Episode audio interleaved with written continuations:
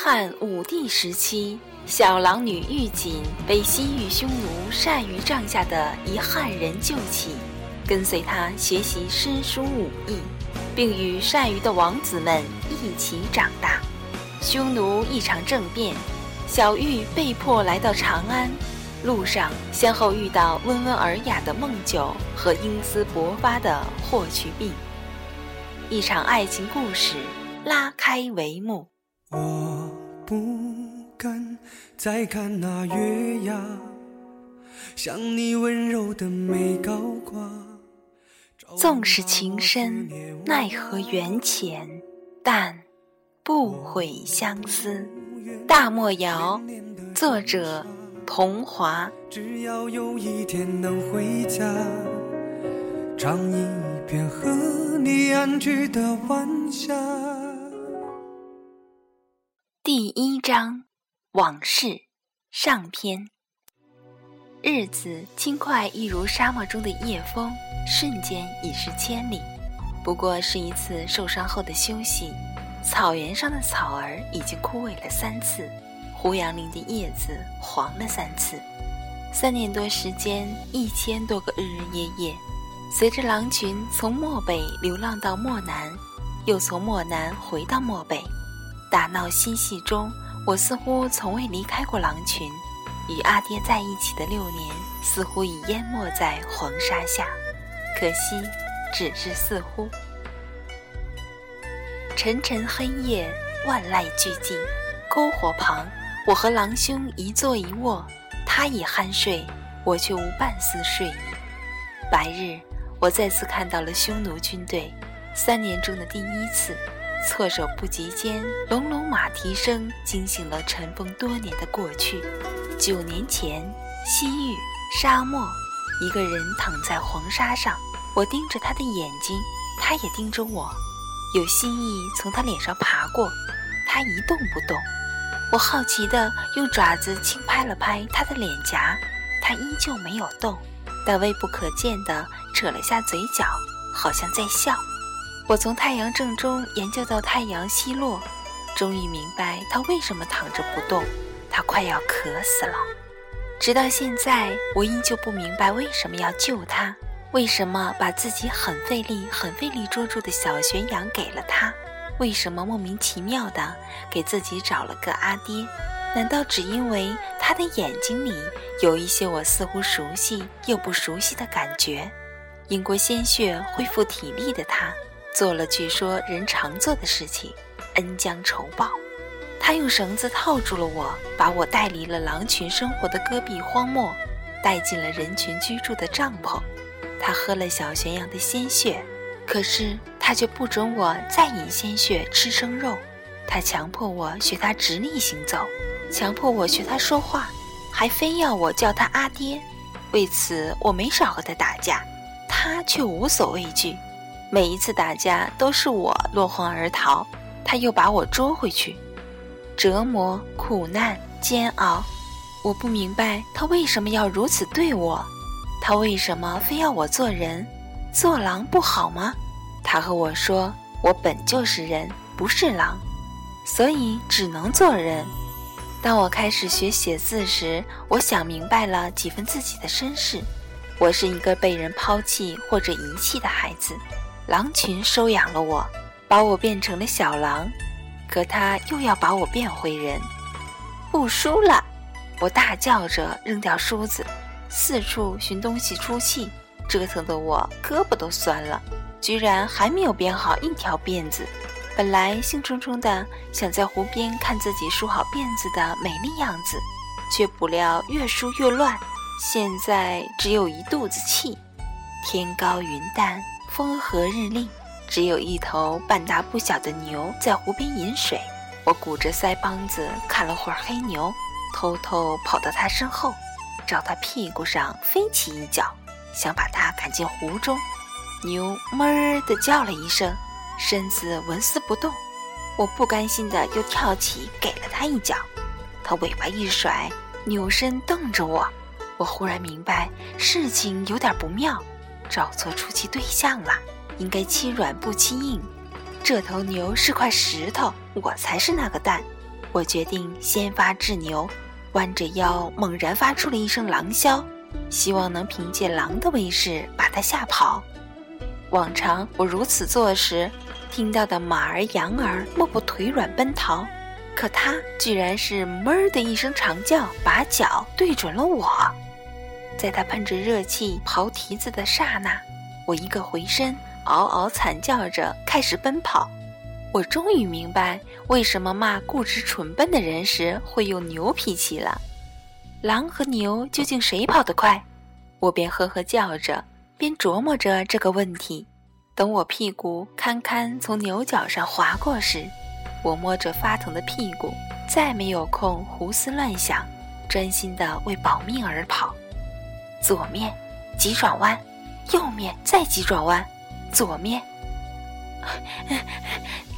牛大哥，我我我错了，你别追我了，我再不敢踢你了，我我以后只只欺负羊。我已经累得快要扑倒在地上，这头牛却蹄音不变，嘚嘚狂奔着想要我的命。臭牛！我警告你，别看现在就我一只狼，我可是有很多同伴的。等我找到同伴，我们会吃了你的。啼音不变，威胁没有奏效，我只能哭丧着脸继续跑。我大喘着气，断断续续的道：“ 你。”你伤了我，我我我阿爹会把你煮着吃了的，别别再追追我啦！话刚说完，似乎真起了作用。远处并肩而行的两个人，有一个正是阿爹。我大叫着奔过去，阿爹大概第一次看我对他如此热情，隔着老远就大张双臂扑向他怀中，脑子一热，竟然不辨原因，只赶着走了几步。半屈着身子抱我，等他留意到我身后的牛时，急着想闪避，却有些迟了。这时，阿爹身旁的男子一个箭步拦在他身前，面对牛而战。我大瞪双眼，看着牛直直冲向他，眼看着牛角就要触碰到他，电光石火间，他双手同出，握住了牛的两只脚。黑牛愤怒地用力向前抵。蹄子踏在地上，草碎尘飞，他却纹丝不动。我看得目瞪口呆，脑子里唯一冒出的话是：他如果是狼，肯定是我们的狼王。阿爹抱着我避开几步，笑赞道：“常闻人赞王爷是匈奴中的第一勇士，果然名不虚传。”那个少年侧头笑道：“一点蛮力而已。”所能降服的不过是一头小蛮牛，哪里能和先生的学识比？阿爹看我挣扎着要下地，放了我下去。我所懂的不过是书上的死道理，王爷早已经从世事中领会。我走到少年身旁，照着牛腿就是一脚，让你追我，你还追不追？追不追？踢你两脚，竟然敢追得我差点跑死！本来已经被少年驯服了几分的牛，忽然蛮劲儿又起，摇头摆尾地挣扎着。阿爹一把拽回我，对少年抱歉地说：“，这是小女，性格有些刁蛮，给王爷添麻烦了。快些给王爷行礼。”我立着未动，眼睛一眨不眨地望着他。彼时的我还不懂如何欣赏人的美丑，可那样的英俊却是一眼就深入人心的。我迟看了他半晌，叫道：“你长得真好看，你是匈奴人中最好看的男人吗？不过于丹也很好看，不知道等他长得和你一样高时，有没有你好看？”他轻咳两声，欲笑未笑地看了阿爹一眼，扭转头专心驯服小牛。阿爹面色尴尬地捂住我的嘴巴，王爷见谅，都是臣管教不当。黑牛力气渐消，他谨慎地松开手，放黑牛离去，转身看见阿爹一手捂着我嘴，一手反扭着我的两只胳膊，而我正对阿爹又踢又踹。他颇为同情地看着阿爹道：“这可比驯服一头蛮牛要费心血，把我和蛮牛比。”我百忙之中还是抽空瞪了他一眼，他微怔一下，摇头笑起来，对阿爹道：“太傅既然有事缠身，本王就先行一步。”他一走，阿爹把我夹在胳膊下，强行带回帐篷中。我看到过草原上的牧民用鞭子抽打不听话的儿女，阿爹是否也会如此？正准备和阿爹大打一架时，阿爹却只是拿了梳子出来，命我坐好，披头散发。左谷李王爷不一定是匈奴长得最好看的男人，但你一定是草原上最丑的女人。我立即安静下来，一把拽过铜镜，仔细打量着自己。嗯，比前一日我们看到的那个牙齿全掉光的老婆婆还丑吗？嗯，比那个胖的路都快走不动的大妈还丑吗？嗯，我撅嘴看着镜中的自己，头发乱蓬蓬的，中间还夹着几根青草，鼻尖和脸颊上还染着几点黑泥，说多狼狈有多狼狈，唯独一双眼睛光滑闪动。阿爹替我把脸擦干净，细心地把草敛去，用梳子一点点把乱发理顺。我们编两根辫子，我先编一根，你自己学着编另一根。等编好了辫子，你肯定是我见过的最好看的小姑娘。阿爹一面替我编辫子，一面笑说。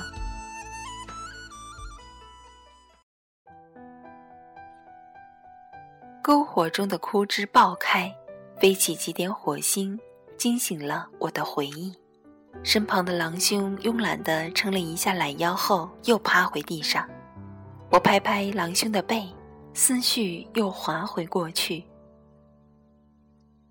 那年我七岁或者八岁，刚到阿爹身边一年。那日我第一次自己编好辫子，也第一次见到伊志邪，阿爹的好友。太子于丹的小王叔，君臣单于的幼弟，匈奴的左谷李王，因为他经常来找阿爹，我们熟念起来。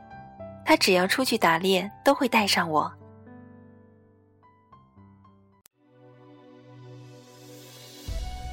帐篷内，玉洁，如果还不能背出国策，即使头发全揪光，今晚也不许你参加晚宴。讨厌的阿爹低着头写字，头未抬地说：“我想起伊志邪曾说过，我的头发像刚剪过羊毛的羊，泱泱的放弃了旧头发，盯着面前的竹简，开始啃手指。嗯，为什么你不叫于丹呢？于丹才是你的学生，或者你可以让伊志邪去背，他肯定乐意。他最喜欢读汉人的书。”我只喜欢随一只鞋去打猎。话刚说完，就看见阿爹锐利的眼睛紧紧盯着我。我不服气地说：“嗯，于丹没有让我叫他太子，一只鞋也说我可以不用叫他王爷。他们既然可以直接叫我的名字，我为什么不可以？”阿爹似乎轻叹了口气，走到我面前，蹲下道：“因为这是人世间的规矩。”他们可以直接叫你的名字，但是你必须对他们用敬称。啊，在狼群中没有经验的小狼，是否也会对成年狼尊敬？不说身份，就是只提年龄，估计于丹太子比你大四五岁，左谷李王爷比你大了七八岁，你应该尊敬他们。我想了会儿，觉得阿爹说的有些许道理，点点头。嗯，那好吧，下次我会叫于丹太子，也会叫伊志邪左谷里王爷。不过今天晚上我要吃烤羊肉，要参加晚宴，我不要背国策。于丹才是你的学生，你让他去背。阿爹把我的手从嘴里拽出来，拿了帕子替我擦手。都快十岁的人，怎么还长不大？左谷李王爷在你这个年龄都上过战场了，我昂着头得意地哼了一声。我们追兔子时，他可比不过我。忽地想起我和伊志邪的约定，忙后悔的掩住嘴，闷着声音说：“我答应过王爷不告诉别人。”否则他以后就不带我出去玩了。你千万别让他知道。”阿爹含笑问：“国策。”我懊恼地大力捶打着桌子，瞪着阿爹道：“小人，你就是书中的小人！我现在就背。”善鱼派人来叫阿爹，虽然他临出门前一再叮嘱我好好背书，可是我知道他更知道，他所说的话注定全是耳旁刮过的风。阿爹无奈的看了我一会儿，摇头离去。他刚一出门，我立即快乐地跳出屋子，找乐子去。僻静的山坡上，一只鞋静静地躺在草丛中。我蹑手蹑脚地走到他身旁，刚一吓他一跳，没想到他猛然起身捉住了我，反倒吓我一跳。我哈哈笑着搂住了他的脖子。咦咦，王爷，你怎么在这里？伊志邪搂着我坐到他腿上，又被你阿爹训话了，和他说了几百遍，我们匈奴人不在乎这些，他却总是谨慎多礼。我吐吐舌头，笑问：“我听说你要娶王妃了，今天的晚宴就是特意为你举行的，是要娶王妃了。”我看了看他的脸色，你不开心吗？王妃不好看吗？听于丹说是大将军的独女，好多人都想娶她呢。要不是于丹年纪小，单于肯定想让她嫁给于丹。他笑道：“傻一锦，好看不是一切，我没有不开心，只是也没什么值得特别开心。”我笑说：“阿爹说，夫和妻是要相对一辈子的人，相对一辈子就是天天要看。”那怎么能不好看呢？等我找夫君时，我要找一个最好看的人。嗯，我打量着他棱角分明的脸，犹豫着说：“至少不能比你差。”伊志邪大笑着刮了我的脸两下。你多大？这么急着想扔掉你阿爹？我的笑容僵在脸上，慢慢的问。是不是你和于丹都知道自己多大？他轻点下头，我叹了口气说：“可是我不知道呢，阿爹也不知道我究竟多大，只说我现在大概九岁或者十岁。以后别人问我多大时，我都回答不上来呢。”他笑着握住我的手：“这是天下最好的事情，你居然会不高兴？”你想想，别人问我们年龄时，我们都只能老老实实说，我们都只有一个选择，你却可以自己选，难道不好吗？我的眼睛亮起来，兴奋地说：“是呀，是呀，我可以自己决定几岁呢？那我应该是九岁还是十岁呢？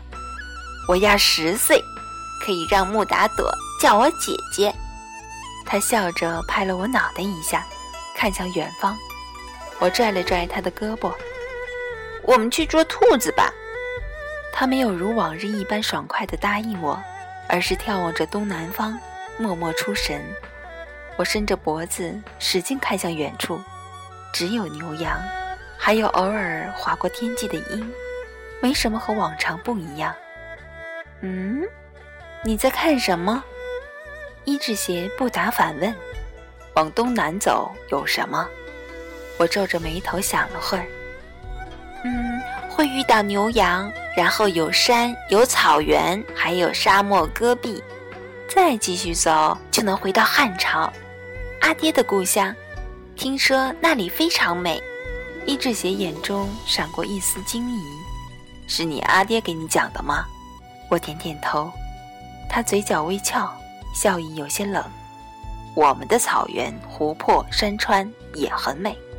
我赞同的点头，大声道：“我们的胭脂山最美，我们的祁连山最富饶。”伊志邪笑道：“说得好，一直往东南方走就是汉朝。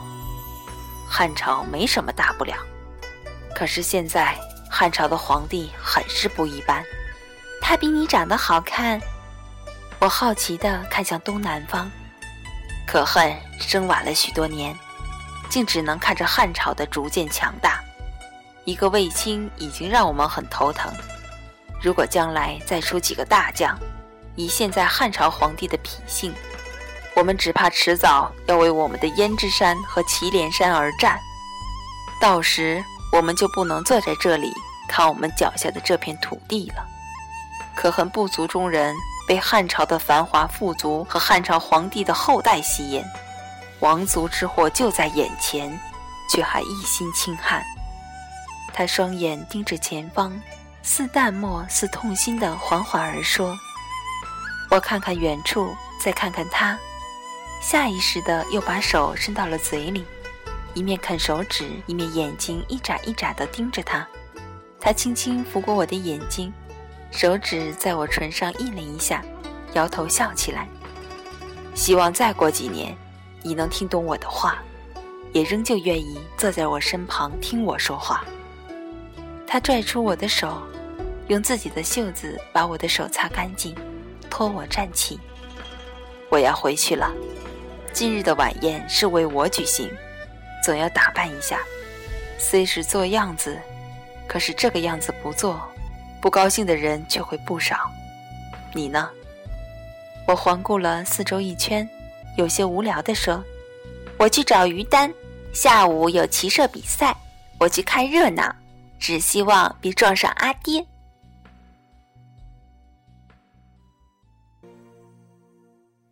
安如山上雪，皎若云间月。问君有两意，古来相决绝。大漠谣第一章往事的上篇就为您播送到这里，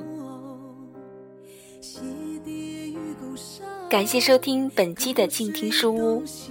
本期书稿来自湖南文艺出版社《大漠谣》，作者童华。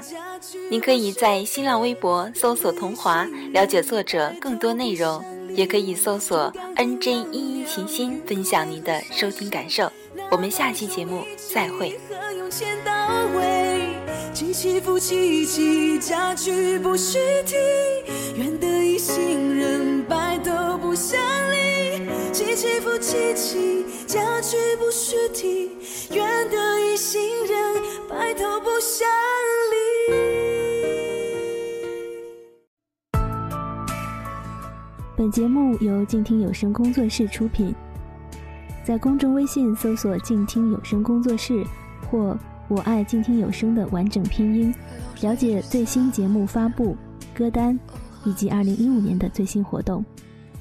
安静聆听，让心宁静，静听有声，聆听内心的声音。